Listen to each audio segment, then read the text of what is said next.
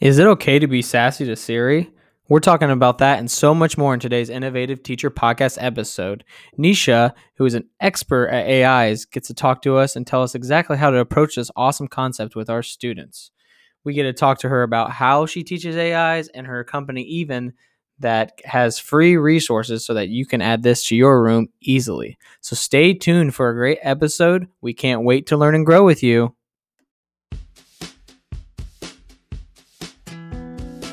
The Innovative Teacher Podcast is created for teachers to learn and grow together and move their classrooms forward.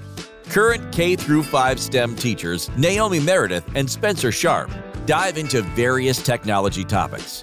They talk makerspace, STEAM, and PBL, and other hands-on tasks to engage your students. Every Thursday, they bring you the best in technology in the classroom, from interviewing people to real examples from our own classroom. They fully believe that being an innovative teacher is what will separate you from the rest of the pack, turning your classroom into something that you love and are passionate about. So come join them as we try to impact the world of education. And now, your hosts, Naomi and Spencer.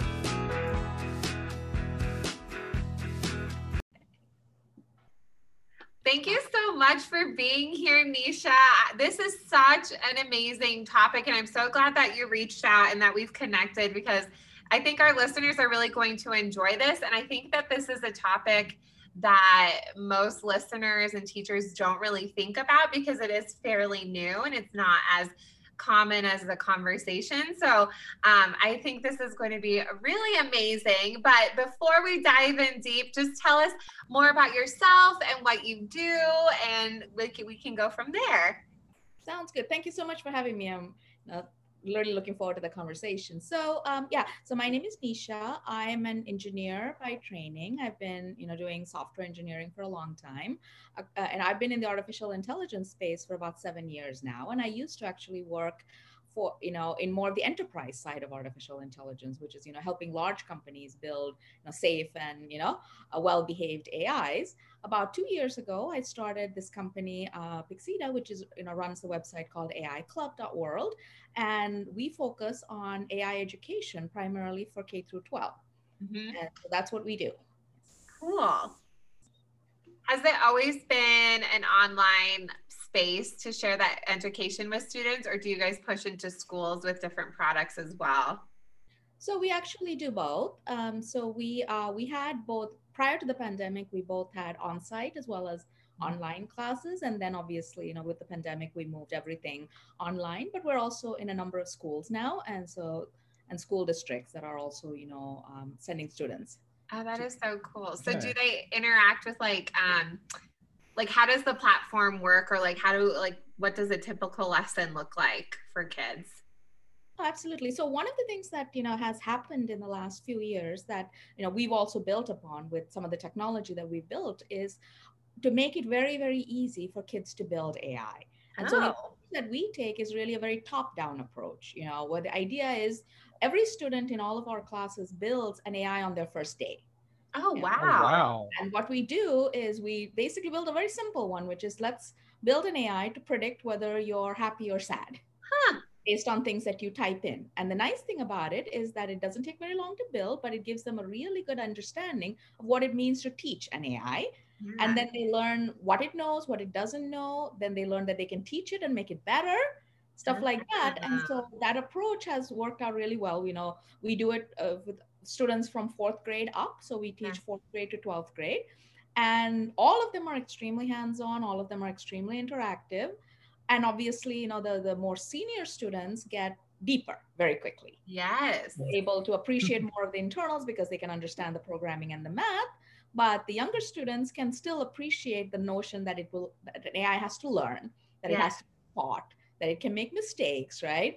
and mm-hmm. that there's a role for a human in that process and things like that. And so so that's the approach and it's worked out really well because when you when they build something and it becomes their own and particularly the moment they teach some an AI something and it's very much what they've taught it, they have a very personal interest in seeing it better and therefore learning how it works.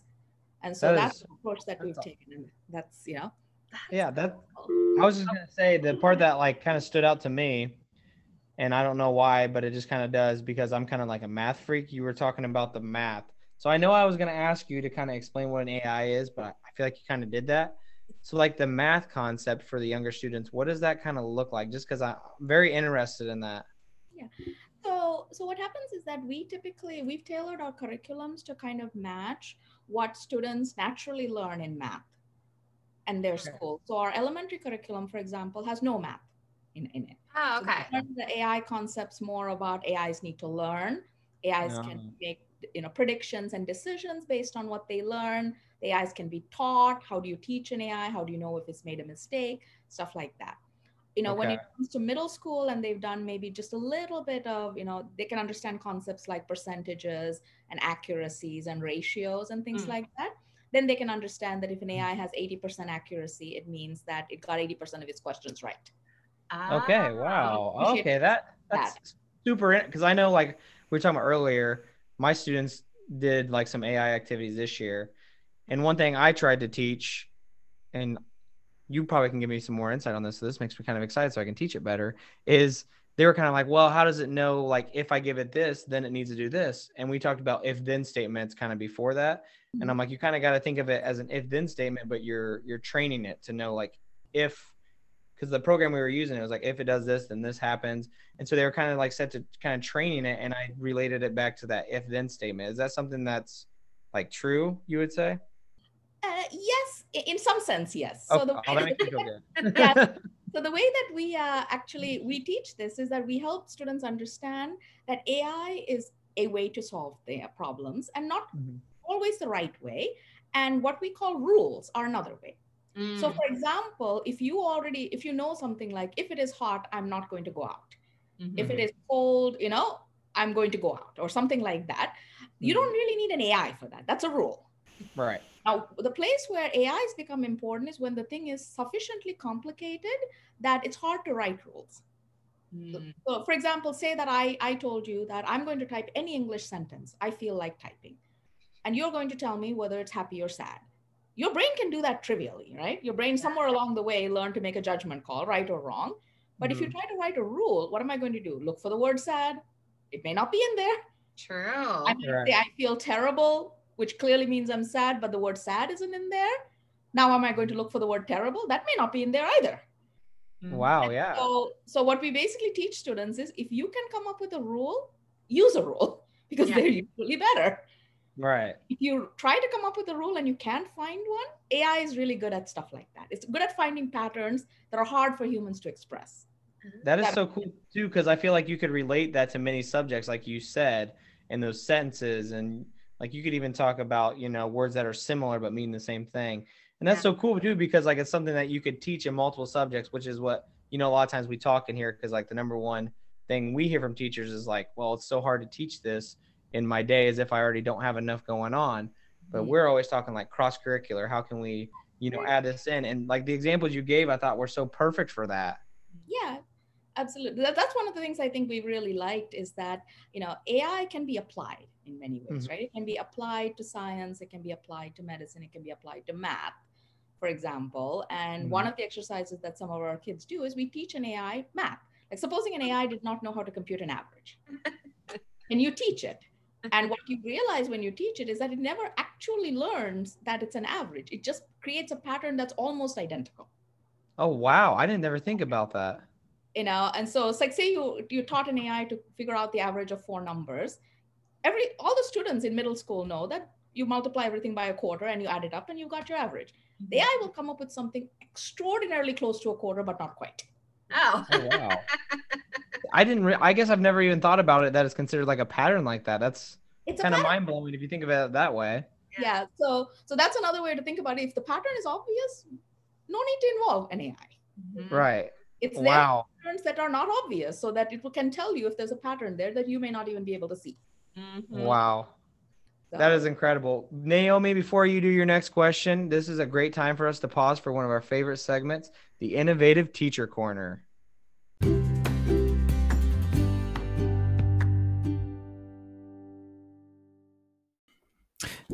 Hello, Innovative Teachers. I'm so excited for the Innovative Teacher Corner as we are talking about Blackbird. Blackbird is an innovative coding learning software company committed to excellence in education, ensuring that every student is taught to code. Log in for free at their website at Blackbird code.com. I know my students have been using it and we absolutely love it. It's so awesome to see the kids do lines of code rather than block coding and it's something you should jump into right now. So head over there and start your free, yeah, that's right, I said it, free account at www.blackbirdcode.com.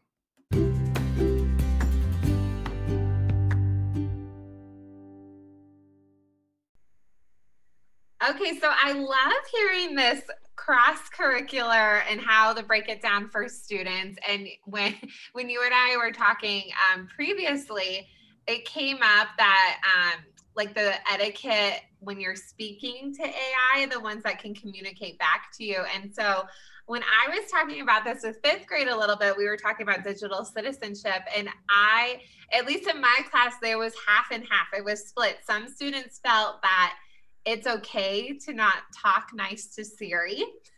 like some kids thought that, oh, the nicest kids too. I was surprised. They're all, well, I I'm nice all the time. I never get to talk mean to anybody. So Siri's my chance to do it. and the, yeah, I'm all and it's like this nice quiet kid. I'm like, whoa, um, okay. And then other kids said, no, you shouldn't be practicing being rude. Like you should always be nice no matter what. So what kinds of you've written an article about this that i think our listeners should read but like what are your thoughts and what have you heard about like that etiquette when it comes to ai in our worlds because it's not going to go away. I'm super excited to hear about this because naomi told me about this yesterday about your article and i was like i want to ask my students this but i want to know how to approach it because i'm like i think this is super interesting because i'm gonna be honest sometimes I'm mean to Siri. Like when I get really mad, and now I feel bad about it, and I feel guilty a little bit. So. yeah, no, uh, no, it's it's an interesting question, and I and I wrote it. Part uh, I wrote the article partly because I have a 12 year old daughter. Yeah. So a mm-hmm. lot of you know what you know I did for AI Club kind of came from my personal experiences teaching her you know, mm-hmm. and my discussions with her about various things, including this topic. And I mean, like many things involving AI, it's kind of an open question, right? And what I typically try to tell students is it's not so much that I have the right answer, but they should realize that they should have an opinion. Oh. And the fact that they have an opinion and maybe they can understand what's good or bad about each position is probably the more important thing. Ah, not so much that you must do this or you must do that. Now, the lines of thought around this topic are very kind of interesting. So, on one hand, I think you know there are a group of people who kind of feel like you, know, you it you should not be as AIs become closer and closer to sounding like humans, they're not, and not even close to being and anything yeah, human, but they sound like it. Yes. Maybe it's not a good practice to teach children how to be rude to them because it suggests that maybe they might be rude to a human later. Uh-huh. Uh, Ooh, and, that's interesting. Yeah and there's an open distinction among young children about whether young children fully even appreciate that this is not a person. Uh-huh. do they know that it's a computer or do they think it's a person somewhere else who's talking to them through a little box? Yeah. Do we really I, know which yeah, one I, it is? That we were that was one of the questions like how would you explain ai to a little kid? That was one of the discussion topics because yeah that's I, little kids think it is a person. Not all but a lot of them do. well, so one thing I've kind of noticed, you know, when I've been teaching, you know, even fourth graders, is they're surprisingly perceptive. They know it's not a, you know. In yeah. fact, they may be more perceptive and more aware of how to handle an Alexa than their parents, just because they know how with kids. They know right? how to order things. So, yeah, so they're, you know, so I think they're they're quite capable of picking it up. But those are, I think, some of the trade-offs. Now, one of the things I think the nice things that you can maybe notice is the assistants are getting kind of, you know, they're able to talk back. And they're being intent like you know they they're being intentionally programmed to not you know to basically kind of temper the thing. Uh-huh. and some assistants i'm not going to name names but some assistants are, are more polite than others. Yeah. oh yeah. And you can kind of get kind of you can rate the attitude level of an assistant based on you can you know is there like something like with the science of making them sound more human like? Like, are they trying to make them sound more like you're interacting with a human? I know there's a whole um, work around that. I mean, just that human piece. Oh, absolutely. And in fact, in one, you know, in some of our classes, particularly with the younger students, we play a little game where we um, just share with them the audio of two people talking. And we ask them which one is the human, and it's surprisingly hard to tell. Oh. And it's basically a person calling to make a haircut appointment. So there's on one hand, there's someone making an appointment, there's another person at the hair salon trying to find them a good slot, and the two of them are having a conversation. And this, by the way, is a demo from Google from more than two years ago. Yes, Oh, I've wow. heard I've heard that demo I need to find this. Yes.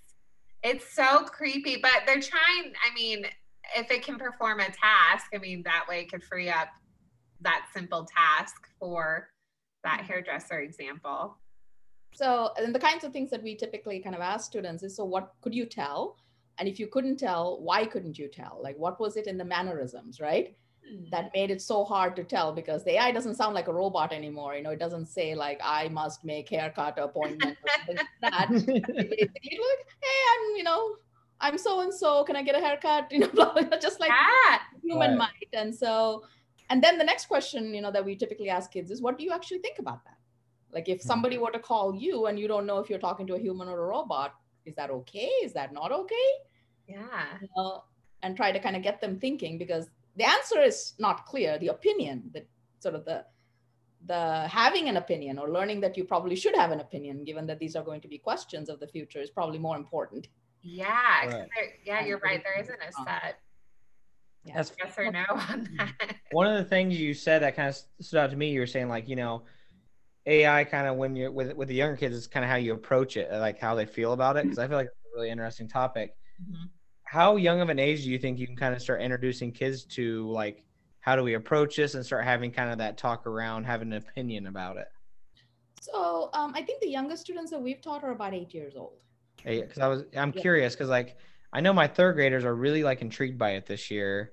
Okay. But like it's really weird. Like my fourth grade, I don't know it's the kind of students they are, but they're not near as intrigued by that as they are other things. So I I'm like kind of curious, like what age groups and like how they're feeling and just different cool activities like that Google Voice thing. Cause I never heard of that. And I'm like, now I want to go do that like tomorrow. Mhm. So, so what happens is, so we've created curriculums for grades four and such, but we're starting to see demand in grades two and three as well. Okay. Because I think it's possible to have the conversations and have you know do some of the exercises and get them thinking. So, Mhm. and some of the tools, you know, are so easy to use that you know, particularly one of the reasons why we kind of you know focused on this is because we built some tools ourselves. Mhm. So, so the tools that we built are built to be very easy for kids to use, and so because of that, it's a, enabled us to sort of go further down in the age group and kind of target, you know, the the level of depth that they, you know, that would be Mhm. right for them. Right. Yeah, so That's- those are some of the things. That's mind blowing to me. Like I feel like I'm learning so much from this. I always say that every time we interview everyone, but everything's always so interesting to me, and especially this because I kind of started teaching this year, but I don't know a lot about it yet. So I guess another great question for the teachers out there that are listening, and you know, we even have some like homeschool teachers and parents who try to do enrichment activities. Why would you say it's important for kids to kind of learn about AIs? So a couple of things. I mean, uh, first of all, it's all around them even now. you Mhm. know and it's going to be even more around them as they grow up you know and and because it's becoming so pervasive you know really there are many jobs out there that will have some elements you don't have to be in computer science to find this in your future you know, it'll be in the future of medicine you know production farming you name it it's going to be in there so you know i consider it a new type of literacy so the same way that coding is a kind of literacy, you know, AI literacy is basically about sort of this concept that information is all around you and information about you particularly is being gathered by people all around you and it's being used in all sorts of interesting ways to interact with you. And so it's really helpful for people to just have a working knowledge of how that works Yes. even if you Mhm. decide not to go into a technical field like you know if you go in to amazon and it recommends that you buy socks probably should know where that came from Yeah. Right. Yeah. true. why did amazon think i want socks today you know Mm. what exactly did i do to give it that impression So, Exactly. And I mean, I feel like you hit the nail or the, yeah, the nail, nail on the head. Did I say that backwards? I feel like I did. Anyways, Hammer on the nail. I don't know. I know. I don't know why. I feel like I said that. Yeah, that was bad, but that's okay. That happens. Um, you're talking about like it look almost being like a literacy standard. And I feel like four or five years ago, I remember when I was learning how to code and I was really excited about it. I'm like, these are going to be standards someday. When I hear AI now, now I'm now I'm like, you know, it's going to be two or three years, and we're going to see like coding standards. But I think AI is going to be in those standards. Yeah. I really do believe that because I think, you know, we didn't have coding standards for the longest time, and now it's like, you you know what, you we have those standards. You need to teach it, and I think this is what's going to be next, like you said, because it's all around us and it's only going to go up as far as awareness jobs and it, kids being exposed to it for sure. Absolutely yeah. So i think that i think is the key sort of ai literacy and sort of being able to kind of enable that. And then how deep they go depends on what they choose to do in their mm-hmm. careers. But that basic literacy and the ability to sort of I, you know it's, it's kind of there's a lot of hype out there you know about ai but it's really i mean it's very exciting but it's not the hype. That, right. You know, things like that. Like robots are not going to invade your house tomorrow, yeah. anything like that. Same time, chances are you used one this morning and didn't realize it. Mm-hmm. Mm-hmm. Right. And so that's I think is that what we're trying to help students understand is what the reality is and that they're open questions. Mm-hmm. mm-hmm. And you know, give them a chance to form an opinion about the open questions, not necessarily yeah. answer. And I think it's cool too how you kind of talked about, you know, how it's an open discussion talking about it because I feel like that's when I think AI, I never thought about something like that, like a conversation around it as much as I did like, you know, what are some different things we can build and do, which is important, but I feel like it's good to have a discussion around it because now I'm thinking of like, oh, I used this this morning. Yeah. Well, you can consider that an AI. Just like you said, you don't even realize you're using them until you kind of have this discussion about it. And I think the kids would think that's so neat. And that would kind of like for them be like, oh, and it would complete that full circle for them to kind of think about, mm-hmm. you know, how they use AIs in their everyday life and why it's important. Yeah, exactly. So I think just kind of combining those two, which is giving them exercises where they can actually build one, create mm-hmm. one, interact with it, teach it, make it better, relate the concepts they're learning to things they use every day. Like, okay, how is this related to how an Alexa works? Things like that. So that builds up that foundation. And one thing we've noticed is that is, you know, it seems to greatly increase students' interest in coding and in math. Oh, oh yeah. Appreciate the fact that oh, they want to control this better. They want to actually build something bigger. And guess what? You know, I want to do some coding so that I can b- build a bigger thing, or I want to learn some math so that I can figure out how this thing actually works. And so, part of it is that some. I mean, I find coding and math naturally interesting. I don't really mm-hmm. need an application to find it fascinating, but many kids do. Right. You know? So learning it in the context of something you're trying to build is, you know, motivates a lot of people were you saying when we were talking before that when you were working with your daughter that the girls were really um, you're still in the building Naomi's at school for all those nice listeners out there. It, it um, I know. You were saying that the girls were really catching on to the AI. Is that what you were telling me before? The- yes so so one of the things that you know we've kind of noticed is and i've noticed this with my daughter as well is you know many girls they tend to be interested in solving problems right? Particularly like social problems scientific problems problems in their community. And so they start with the problem and then they apply the technique. So they may not be necessarily interested in building a robot or something. So one of the things that i've found really great about ais is that it's really easy to relate to a student something in the real world they care about mm-hmm. and explain to them how this technology helps them solve that problem. So in all of our classes, for example, um, and we're introducing this even at grade four, is they build a custom project. Cool. Something that is their own, that is their idea. And, uh, and as the students are older, the projects are obviously more deeper, more varied, and things like that. But at the same time, it's a way for them to apply directly to something they care about and that makes the concepts kind of come alive. And this is particularly interesting for girls i think because they they have you know very strong interest in design building an end solution things like that. And so it brings the technology to the girl in a very in a nice you know way that you know works for oh for definitely.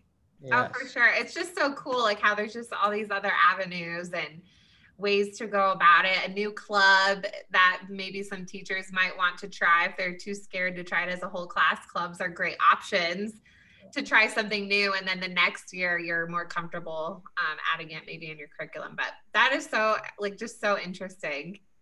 It really is. Is is there any like we always like to at the end, you know, since we're wrapping it up kind of here, where can our listeners find you? And then if there's any really exciting projects that you would like them to know about that are coming up. Sure. So, um, so I think where we find you, our website is http.aiclub.world. Um, mm-hmm. and uh, our Twitter handle is at AIClubW. Uh, and so you can also list my email address, you know. Yeah, Twitter. we'll put in the notes, all that stuff. Yeah, yeah, you can put them in. And exciting projects that we're working on. So we've actually created um, a, a small set of curriculums that we're handing out to teachers who are interested in trying out okay. AI in the classrooms. And so it's about a one hour exercise. It's actually 40 minutes, but one hour if you, you know, buy yourself a little bit of time. Mm-hmm. And so we've had hundreds of students try this out in the last two weeks or so. Oh, wow. So that's something that if your teachers are interested, it's completely free. So, oh, wow. you know, and it comes with basically kind of a full lesson guide, videos, exercise, you know, free accounts and stuff like that. And my, and it might be a great way for teachers to, you know, just, you know, try it out in their classrooms and see how, how the kids feel and have a discussion. Mm-hmm. Right. Wow. That sounds incredible. I know I'm really interested in doing that now that you said that. So thank you so much for being with us today and chatting with us and uh, teaching us a little bit about AIs and really trying to get the teacher world to do the same. Thank you very much for having me. This is a great call. yeah, it was so much fun. We loved creating this episode for you today, Innovative Teachers, and we would love to be at your school this year. That's right. We are opening our PD and our calendar is booking up fast. So make sure you reach out to us at innovativeteacherpodcast at gmail.com. Do you have a teacher business and you're looking for partners? Well, you can reach out to, for, to us for that as well, as we have our Innovative Teacher Corner opened up for many episodes coming up. If you're interested in collaborating with us, you may also reach out to us at the Innovative Teacher Podcast at gmail.com. And don't forget, to subscribe and follow us on all social media. And lastly, if you want some resources, make sure you check out our exclusive Patreon group where you can just pay $5 a month, the small, like a price of a coffee a month for some STEM resources. We loved making this episode. Thank you for listening today, innovative teachers. We will see you in the next episode.